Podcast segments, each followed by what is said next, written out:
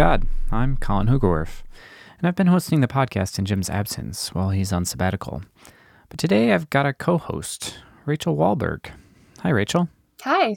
Rachel is currently working on her neuroscience PhD at the University of Michigan, and she's here today because the topic of our episode is one that is going to dip into neuroscience. But before we get started, I also need to give credit to Nate Mulder, who spearheaded this whole project, did a lot of the interviews, and really gave shape to this whole episode.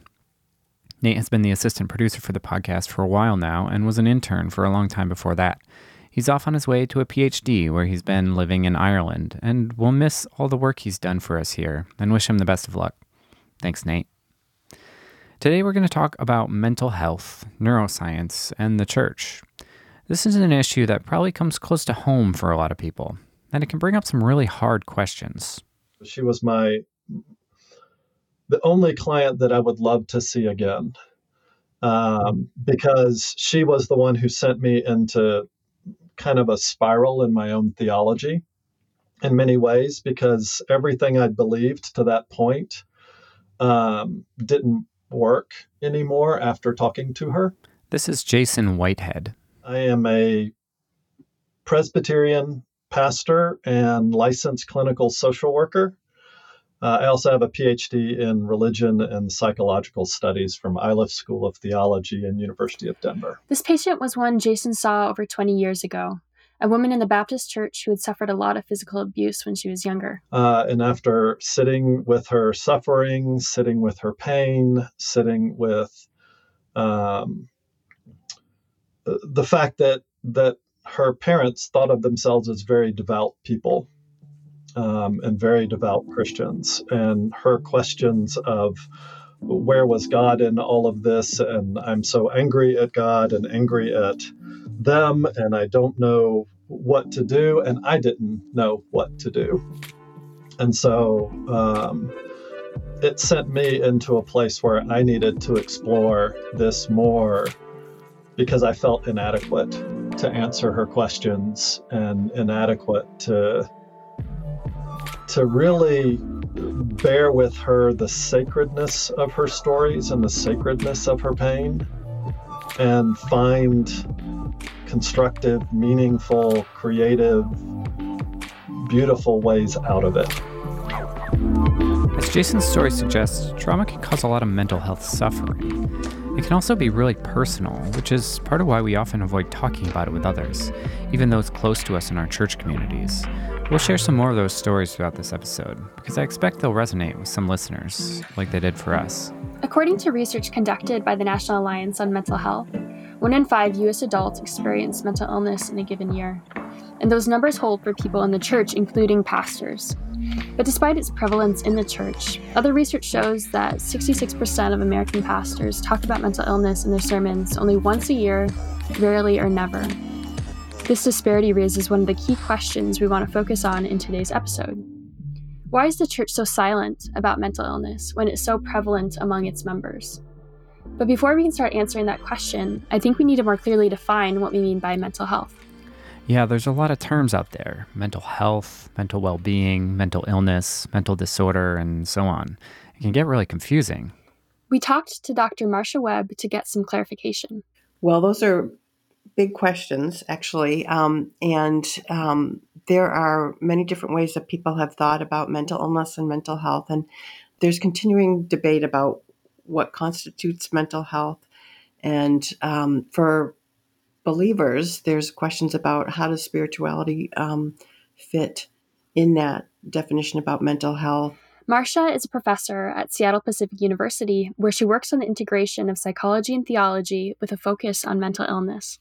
It's also difficult to define, but we think about mental illnesses as those clusters of behaviors and emotions and thoughts that are unusual. You know, in other words, they they don't happen um, regularly in the population, but they have to be more than just unusual. They have to be um, behaviors, thoughts, emotions that are uh, related to distress in their lives. Um, they also have to be associated with some sort of dysfunction. In other words, the person has difficulty um, maintaining meaningful relationships, finding meaningful activity that they persist in, like a job or uh, raising a family.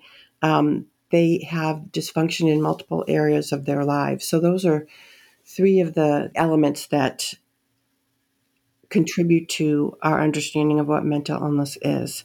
So, unusual behaviors, emotions, and or thoughts which cause distress in someone's life and are associated with some kind of dysfunction. Those are all ways we can identify mental illness through symptoms. But that's making me wonder what's causing these symptoms and how do we distinguish between a symptom and regular behavior? Right. So let's just start with your first question What's causing these symptoms? Researchers often talk about the etiology or the root cause of a disease or abnormal condition. One direction we could take in understanding this would be to focus on the brain as the cause of those symptoms. With many mental disorders, what we're seeing is that there are um, differences in the way that the brain functions, particularly the areas of the brain, the amygdala, the hippocampus. Um, the amygdala is a center of the brain that um, is associated with fear responses. So, since many mental disorders are related to um, emotional dysregulation or the inability of a person to cope with um, suffering and stress, um, we do see differences in um, the way that brain activity happens in the amygdala, in the hippocampus, and in certain uh, neurochemical systems like the serotonergic system, for example. Serotonergic? That's the system that works with serotonin? Yep, that's right. And Marcia also told us that in the prefrontal lobes, which assists in, in part, some of the processing of those emotions, in the case of mental disorders, we see less activity in that region. In contrast, therapies have been shown to increase activity in the prefrontal lobes. And in the prefrontal lobes of the brain, what you have is a person's um, ability to assess their experience, to make judgments, to um, sort of the executive uh, functioning of the brain to uh, influence how the person will respond. So, if you have someone who has less activity, you know, what, what we're seeing is less activity in the prefrontal regions of the brain when they are in a distress state, they are not accessing or they're not able to access some of those higher order functions that we see um, in a more advanced uh, configuration in humans, for example, than you would see in animals. Okay, mental disorders like anxiety and depression are related to the amygdala and hippocampus, areas of the brain associated with emotion and memory. So, what's the relationship between these two parts of the brain and the prefrontal lobes, which are associated with decision making? That's definitely a complicated question, but basically, parts of the brain don't work in isolation from one another. If you think about a disorder like depression, which affects not only mood, but memory and decision making, it makes sense that circuits involving those relevant brain areas would be included in this disorder. It's also easy to sort tasks into different brain areas, but the brain is so much more complex than that, and something that affects one region definitely affects other regions as well. There's a lot of communication happening between these regions, which is both electrical and chemical, and distress can alter this communication. Marcia told us more about that chemical side of the communication in the brain and how it relates to a disorder like depression.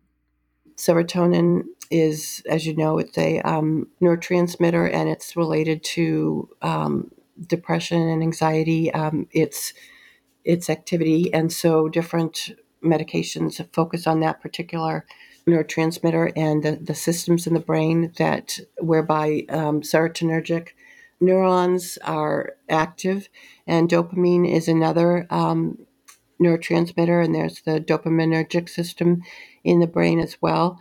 So, uh, medications influence um, how the brain is active um, at the level of those particular um, systems. So, just to be clear, a neurotransmitter is at its most basic, a neurotransmitter is a chemical which transmits signals between neurons in the brain and then between the brain and the rest of the nervous system throughout the body. Got it. So, if we take depression as an example, could we define depression based on the levels of these neurotransmitters in someone's brain? Is there some empirical threshold people can point to as being the difference between a healthy brain and a depressed brain? There's no clear answer on that. As Marcia pointed out, antidepressants interact with neurotransmitters in the brain. We know that for sure. Uh, you may be familiar with the term SSRIs, which is a category of antidepressant. And this stands for selective serotonin reuptake inhibitor. And what that means is that when two neurons are done communicating with one another using serotonin or another neurotransmitter, the neuron sending the message typically recycles that serotonin by taking it back up into itself so it can resend another message. So, what a serotonin reuptake inhibitor does is it prevents the serotonin recycling, which means that serotonin can hang out next to the other neuron and basically continue to send more messages. And so, because SSRIs have been shown to have positive results for depression and other disorders, there is support for serotonin playing a specific role in these disorders. This is called the serotonin theory of depression. There are definitely other theories out there too, though, because even though SSRIs work, we're not still 100% sure why they work. And when we directly modulate serotonin itself, this has not always been shown to be reliably helpful. And so this suggests that neurotransmitters are not the full story of mental health and the brain. Chemical imbalance, which we hear pretty often in relation to disorders, is likely just too simple of a phrase to describe what's really happening. Do you mean to say that only neurotransmitters are not the full story, or the brain is not the full story? Both, I think. Other biological factors have definitely been shown to play a role in mental illness, such as genetics and epigenetics or stress hormones. But also, defining a mental illness based on neuroscience is not always that straightforward. In the whole nature versus nurture debate, time and time again, we see that the answer is yes to both of these. Biology does play a role, but different experiences or traumas play a large role too. We've established that there's definitely a link between activity in the brain and how we cope with stress and suffering. But at the same time, we need to remember that our scientific understanding of mental illness is continually being honed and refined. Does that sound fair to you? It glosses over a lot of complexity of the brain, but I think for our purposes, that's definitely accurate. Uh, one thing I would add is about why we categorize certain behaviors as mental illness and how these categorizations get made. I'm thinking here of something else that Marcia pointed out. A diagnosis is really just a communication tool. Um, it's a way that I can say to another professional, by the way, I'm referring somebody to you. Um, my diagnosis at this point, given the information that I have, is X. And that person can automatically be thinking, okay, here are the potential symptoms in mind, and here are the things I need to watch out for.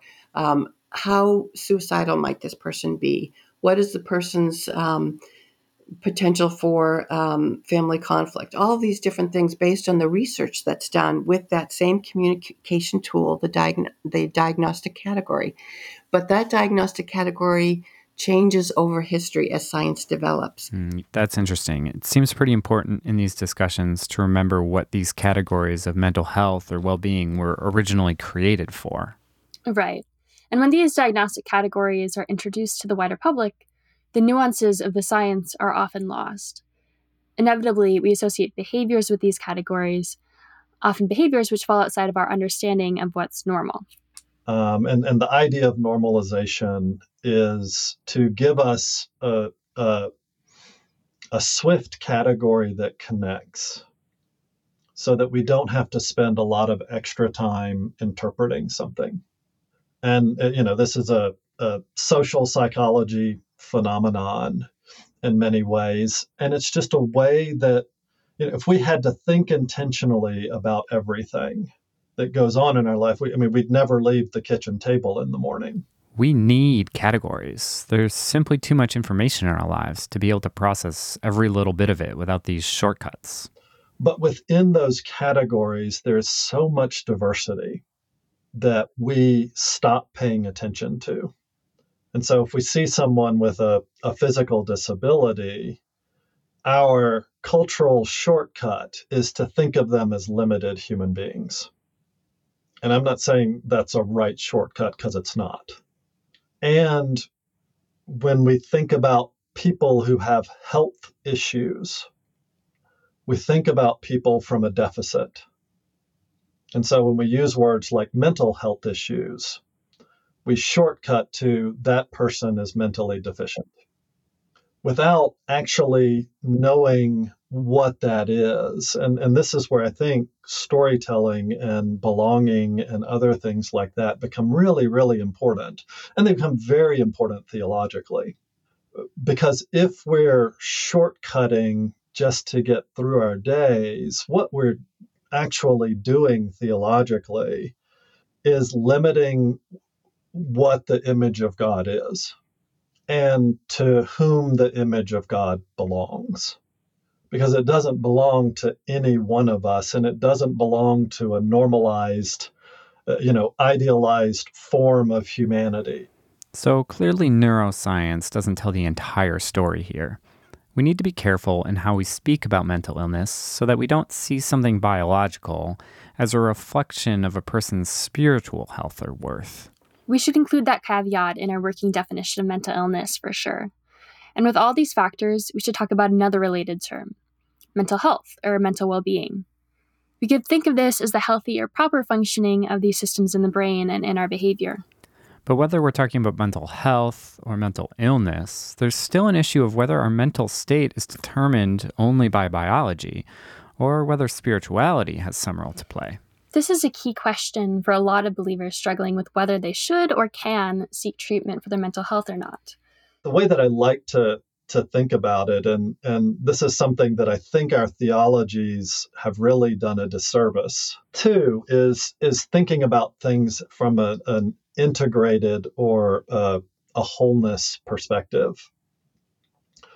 Um, that things like mental health and physical health and social health and spiritual health are all kind of woven stories.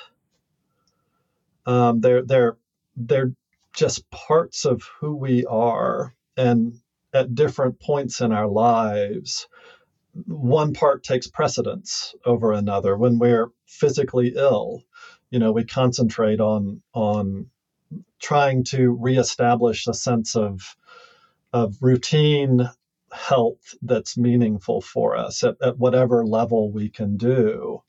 Um, when we're overwhelmed emotionally, we try to find that that equilibrium again and, and try to parse through those emotional spaces when we're overwhelmed spiritually, whether positively or negatively. Um, we do the same thing.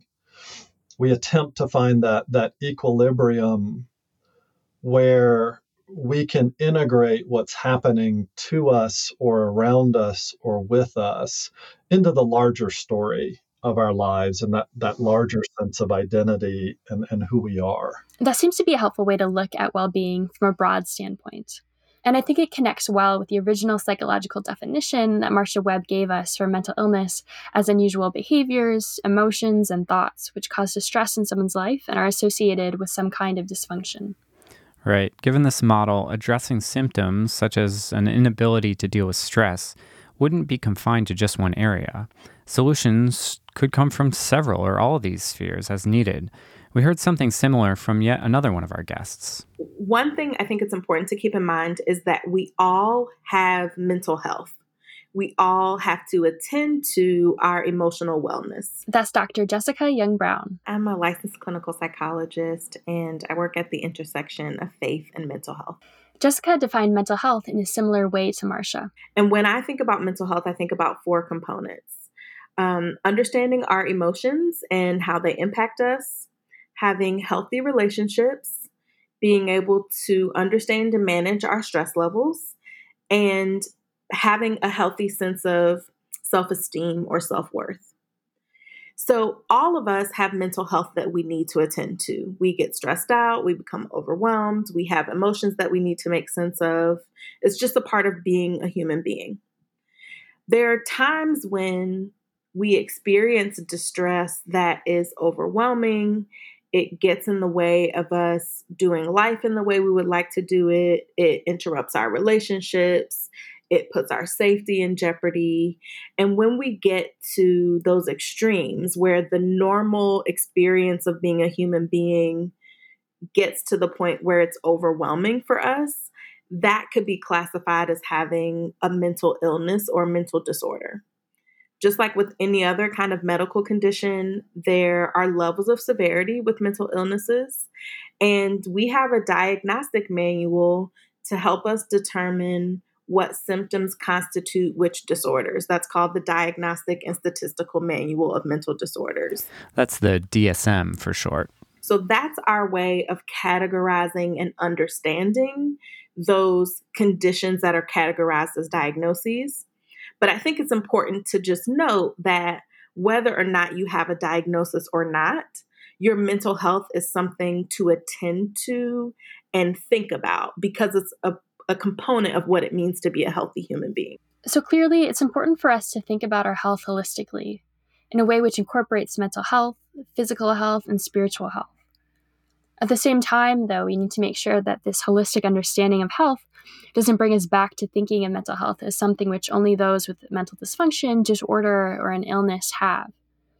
It may be affecting us in different ways, but we all have a degree of mental health. And this sounds simple enough, but in my experience, the church has not always been the best at thinking about mental health in this way. And I think there's often a breakdown in how we understand these different spheres of health leading us to set the science of mental health in opposition to a story which says that your mental health is a direct reflection of your faith. In that picture, using medical solutions to treat mental illness or a mental disorder shows a failure to rely on God. People sometimes uh, describe depression, for example, as a lack of faith. There's a belief, sort of an undercurrent of belief in some Christian subcultures that if you feel anxious, you're not trusting in God enough, you shouldn't have anxiety. That anxiety is actually a sin, just like depression is a sin. And my observations um, as a layperson and also uh, as a therapist years later when I became a therapist and I did therapy um, with clients for about 20 years, that when people um, who have problems with depression, and anxiety, for example, are told that they are um, sinning because of that, it only exacerbates the depression and anxiety. And when people seek medication for things like depression and anxiety, there's another response which sometimes comes up in religious communities. People think if you if someone takes medication that they are not relying on God, that um, people need to get off their medications and trust in God. Um, you know, they wouldn't necessarily do this if they were diabetic and had to take insulin, or they wouldn't do this for other um, types of disorders, but a mental disorder is viewed in a very different way. There's the sense that you should be able to control every thought, every emotion, um, every behavior that you um, exhibit. And if you can't, it's because of spiritual failure. Clearly, we in the church often treat mental health different from other medical issues. I wonder where this comes from. Is it something biblical? There are certainly Bible verses used to back up claims that mental health is purely a spiritual concern.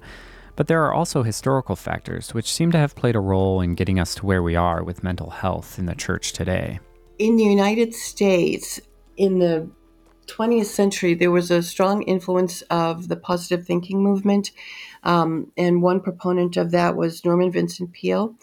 Um, there were other proponents of it. And it, this view um, elevated thinking positively. Um, and Norman Vincent Peale described himself as a Christian and um, saw positive thinking as an, um, a demonstration of faith.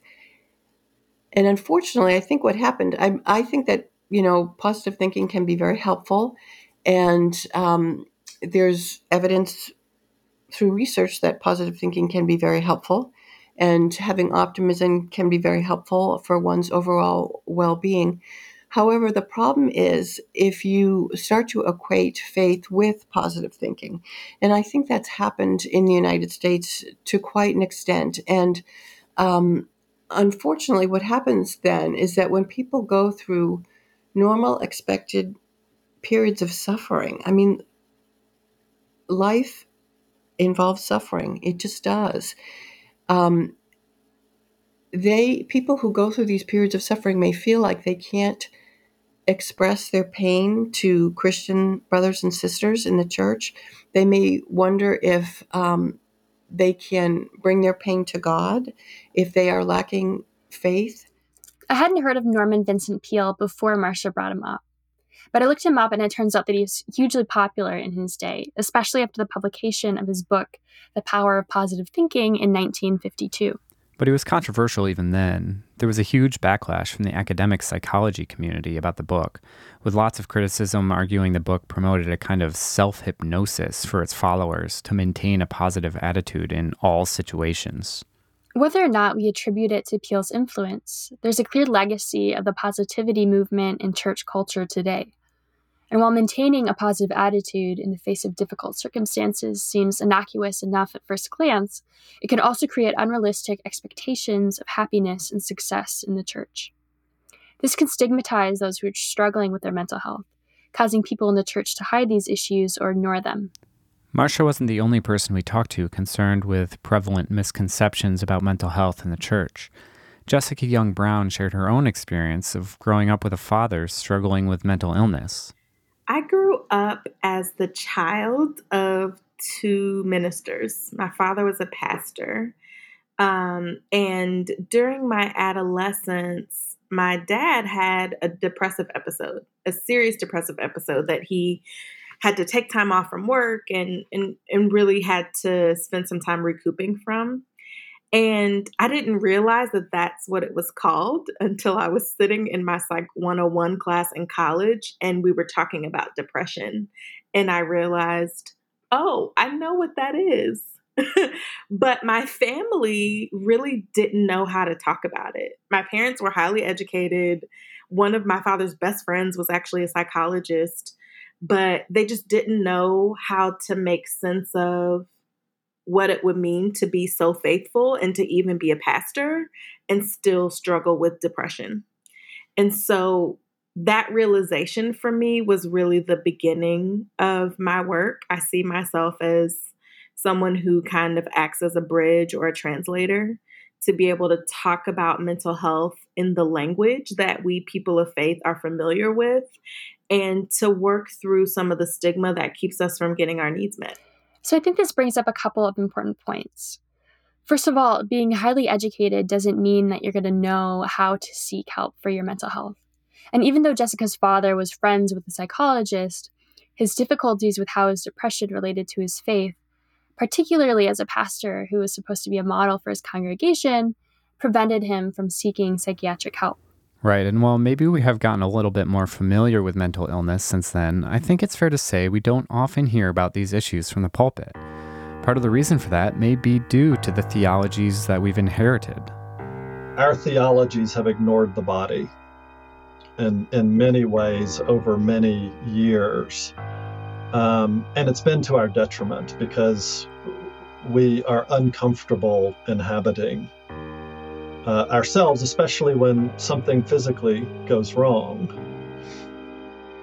And, and, we can talk about mental health issues in in many ways, whether that's you know a, a struggle with neurochemicals that aren't working the way um, that we hoped they might, or different ways that the brains are are wired uh, to interpret the world around us.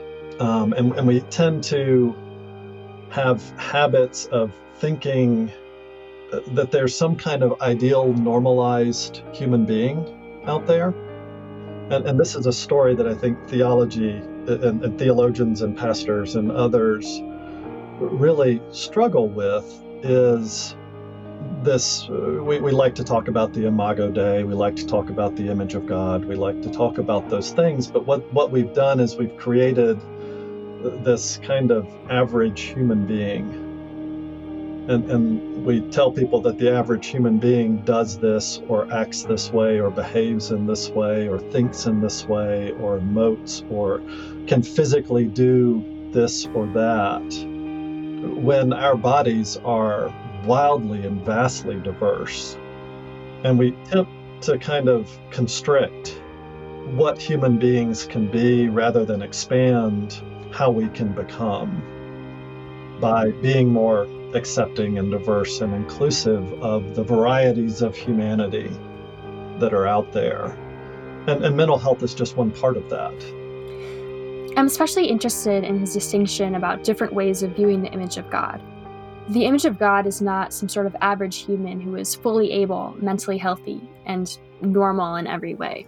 Yeah, I think that's really important. There's also the idea that the image of God is more of a communal idea. If we are in the image of God as a community rather than just as individuals, then that includes people with widely varying physical and mental characteristics. And I think it really challenges the notion of the image of God being some sort of average or even above average human who never struggles with mental health. That reminds me of Matthew 25, which tells a parable about the separation of the righteous from the wicked. As reason for the division, the king says, I was hungry and you gave me something to eat. I was thirsty and you gave me something to drink. I was a stranger and you invited me in. I needed clothes and you clothed me. I was sick and you looked after me. I was in prison and you came to visit me. When asked when all this happened, the king says, Whatever you did for one of the least of these brothers and sisters of mine, you did for me. That verse outlines some of the solutions the church can offer as part of a holistic approach to mental health care. If we count those with some sort of mental illness or disorder as being among the sick or the afflicted, and we know from the research you cited earlier that one in five people in a given year will experience some form of this, then as Christians, we are called to care for them. Exactly.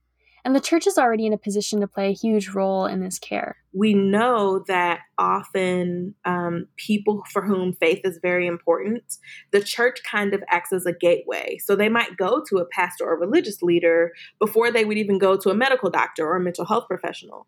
But if that leader isn't equipped and this isn't to say that they you know have a degree in mental health because that's not required but if they aren't equipped to recognize oh this is somebody who might actually need additional mental health support or even to say god is with you in your suffering as opposed to just telling you to stop suffering right? Then we can accidentally do harm for people in, instead of helping them.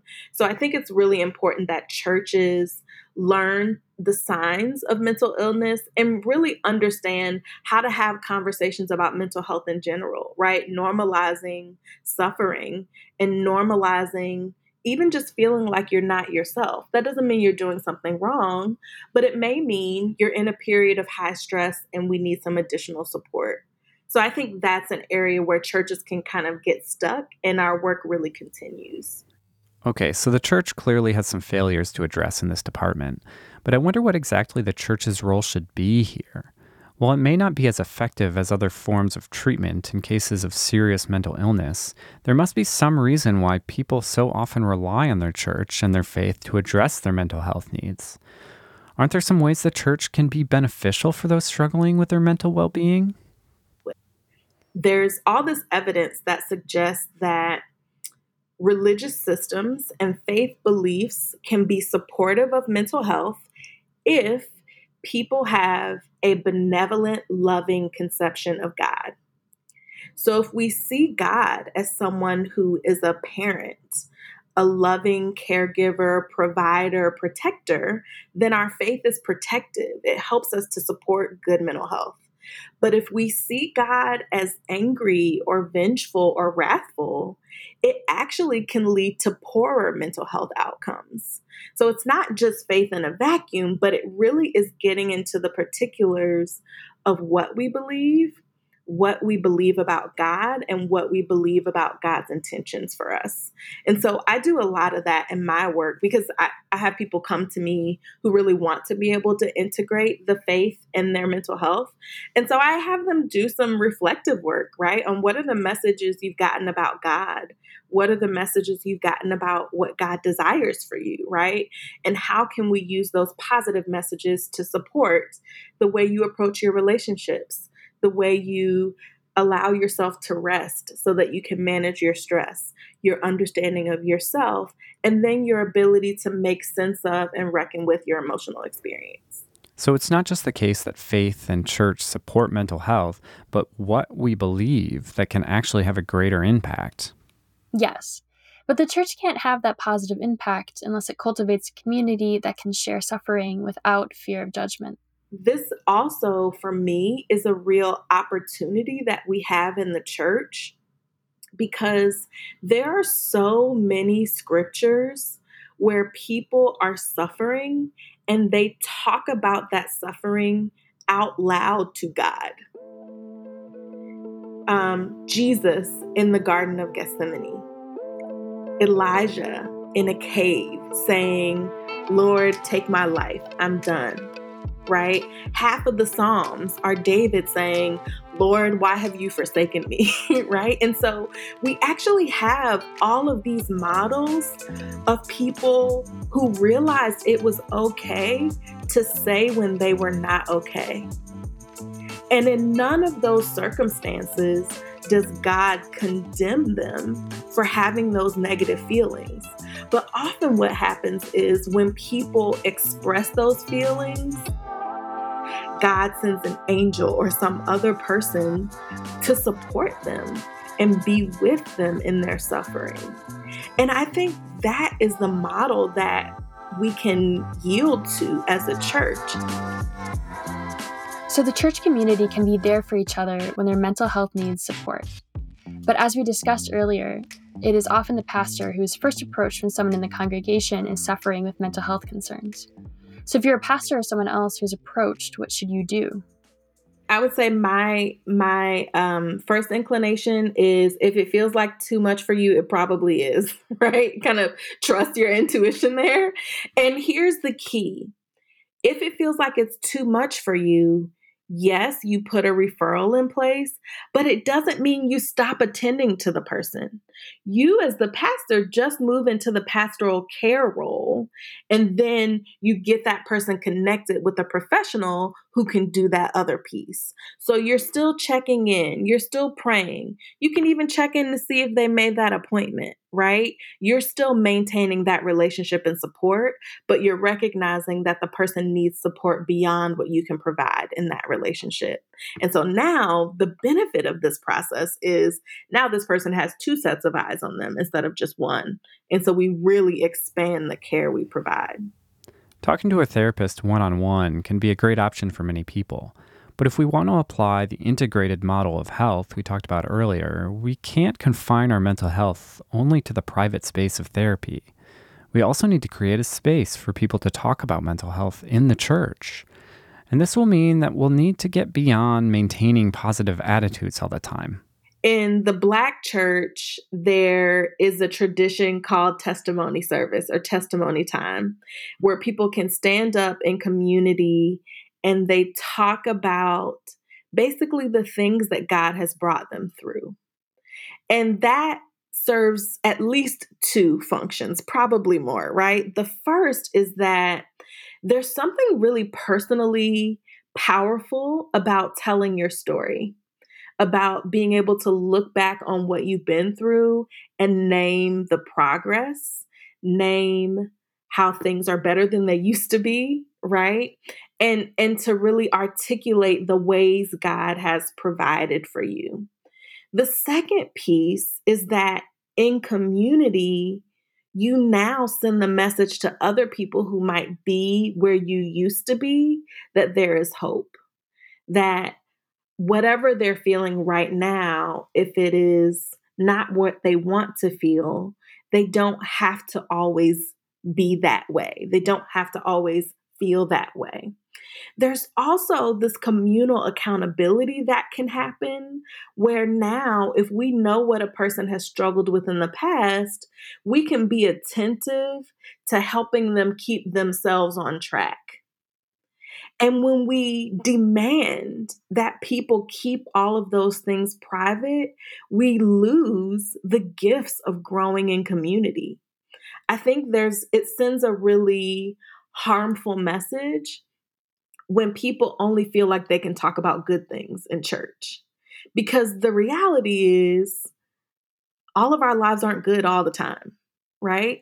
And if God is with us all the time, if God is omnipresent, God is with us in the good times and the not so good times. And we need to make space for all of those things to be explored and talked about in the context of our faith communities.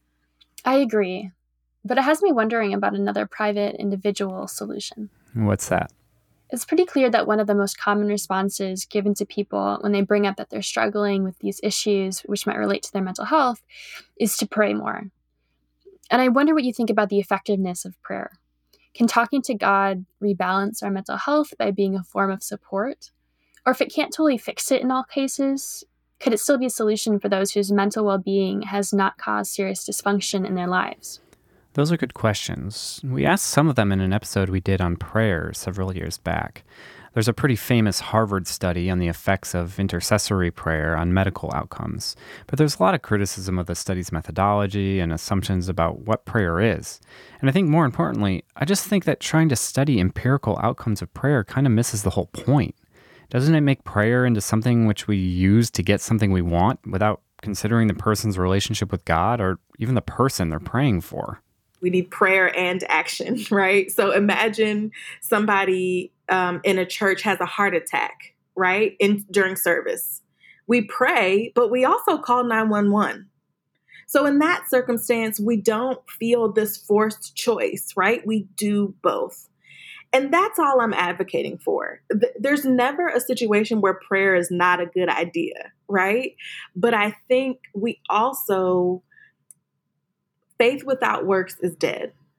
And so when we pray, we are also called to action to continue to support people. So I, for me, it's about yes, praying that God will heal, but also praying that God will give this person to the right provider or praying that a situation can change so they can have less stress in their life, right? And we we have responsibility as individual believers for doing the work that we need to do to work toward our healing. And so that's why it's important, from my perspective at least, that for those of us who are believers, we don't just find any therapist, but we actually find a therapist who can help us to integrate our faith and our mental health. And here's Jason on prayer. There's a the story that always runs around in in, in theological circles of the the guy on on top of his house as the floodwaters rise. And you know the, the the first boat comes by and says, you know, hop in, we'll rescue you. And he says, no, you know, I'm I, I have faith that God will save me. And the second boat comes by, same thing happens. The third boat comes by, same thing happens. And then he's he drowns. Gets up to heaven, looks at God and says, Why didn't you save me? And God, of course, says, I sent three boats. What more did you want? And so we have this idea that prayer is answered through epiphany. Sometimes it's just answered through that small rescue boat. Or that person that says, How are you doing? And, and our responsibility in relationship is to say, I'm not doing well. I'm having trouble hearing God's way for me through this. And our responsibility as human beings is to sit with them and say, Tell me what's going on. And let's see how God might be speaking to both of us so that we can interpret and we can move forward. So clearly, prayer has a role to play here, but we shouldn't expect it to just be a candy machine that we can drop a prayer into and get a bit of healing out of. There's also an aspect of community and action that's important in prayer. And one action that might come from prayer could be seeking the help of a trained therapist. Yeah, and a lot of people who decide to seek therapy as a mental health treatment worry about finding the right therapist. For Christians, though, this can be really focused around finding someone who understands and respects their faith. I guess the question I'm getting at here is if I'm a Christian looking for a therapist, does my therapist need to be a Christian? I think it's perfectly fine if you're seeing someone who's not religious or not a Christian I think it's important to ask the question up front. I am someone who has this faith tradition. It's very important to me. I need to be able to talk about that and incorporate that into this experience. Is that something you can do? And if they say yes, then you try it out, right? I have, so I eh, sort of publicly advertise as someone who is Christian and works with Christian folks, but I have clients who are atheists, who are Buddhists, who are Jewish, who are Hindu, right? And so I don't share their religious beliefs, but what I can offer is that your worldview will be incorporated into the way we work together to help you heal. And that commitment is something that a therapist can hold regardless of their personal religious or spiritual beliefs. Therapy might not be the solution for everyone, and for those who do see a therapist, it might only be temporary.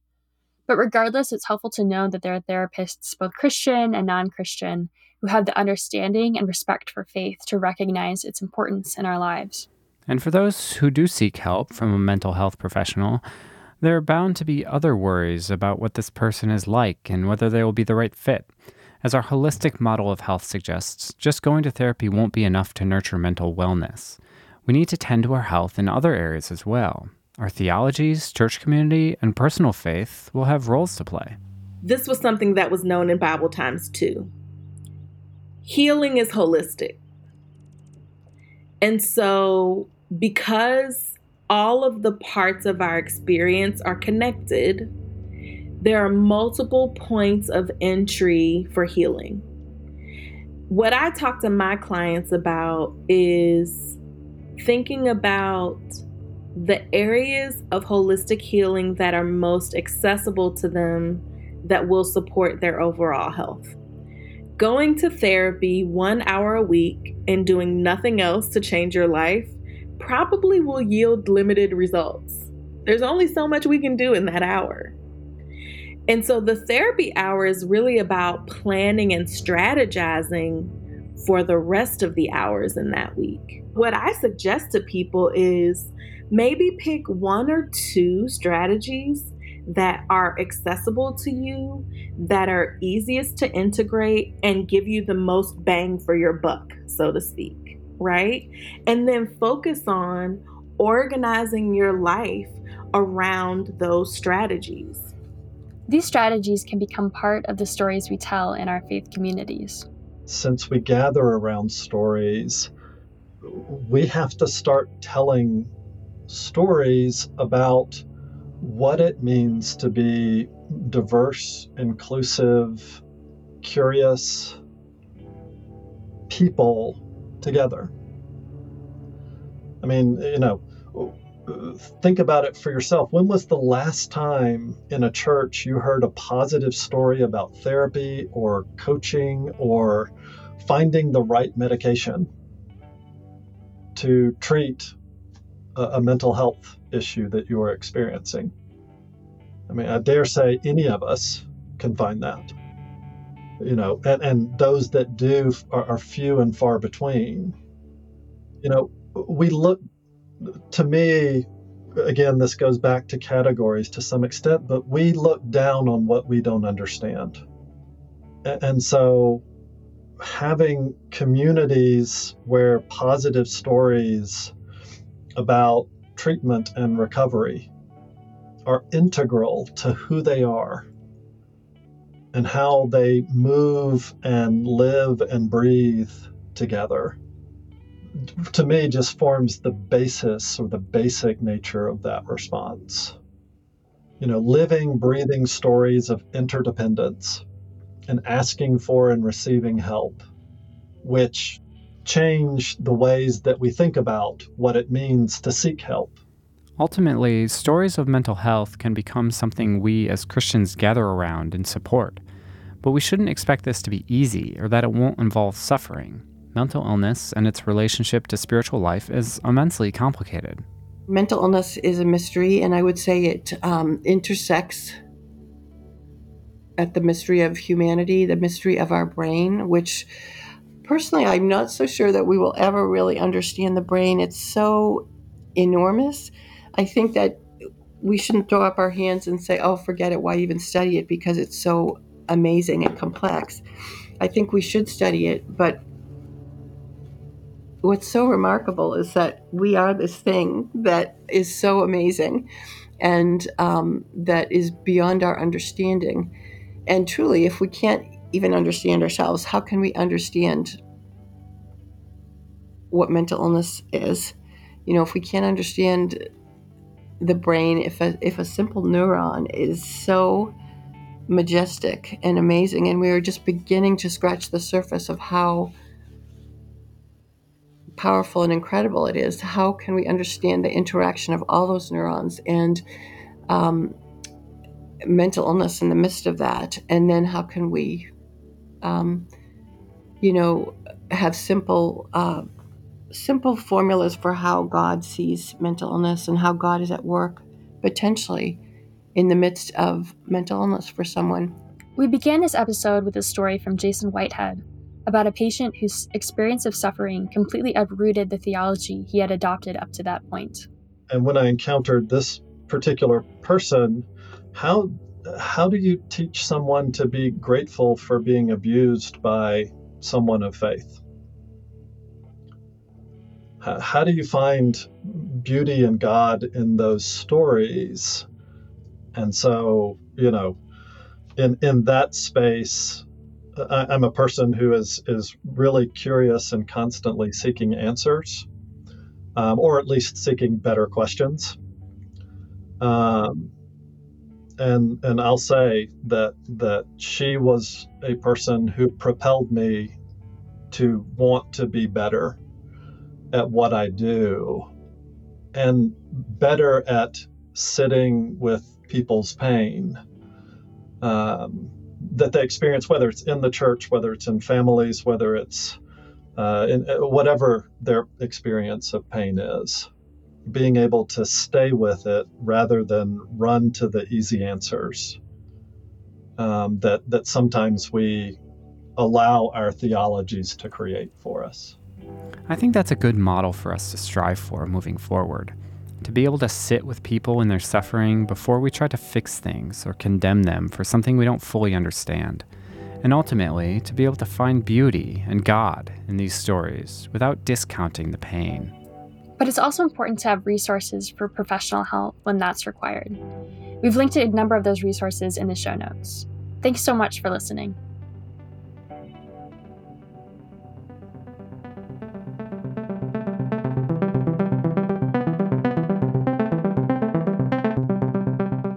Thanks so much to Jason Whitehead, Marcia Webb, and Jessica Young Brown for joining us today. Language of God is produced by BioLogos. It has been funded in part by the Fetzer Institute, the John Templeton Foundation, and by individual donors who contribute to BioLogos. Language of God is produced and mixed by Colin Hoogerwerf. That's me. Nate Mulder is our assistant producer. Our theme song is by Breakmaster Cylinder. BioLogos offices are located in Grand Rapids, Michigan, in the Grand River watershed. If you have questions or want to join in a conversation about this episode, find a link in the show notes for the BioLogos Forum, or visit our website, biologos.org, where you'll find articles, videos, and other resources on faith and science. Thanks for listening.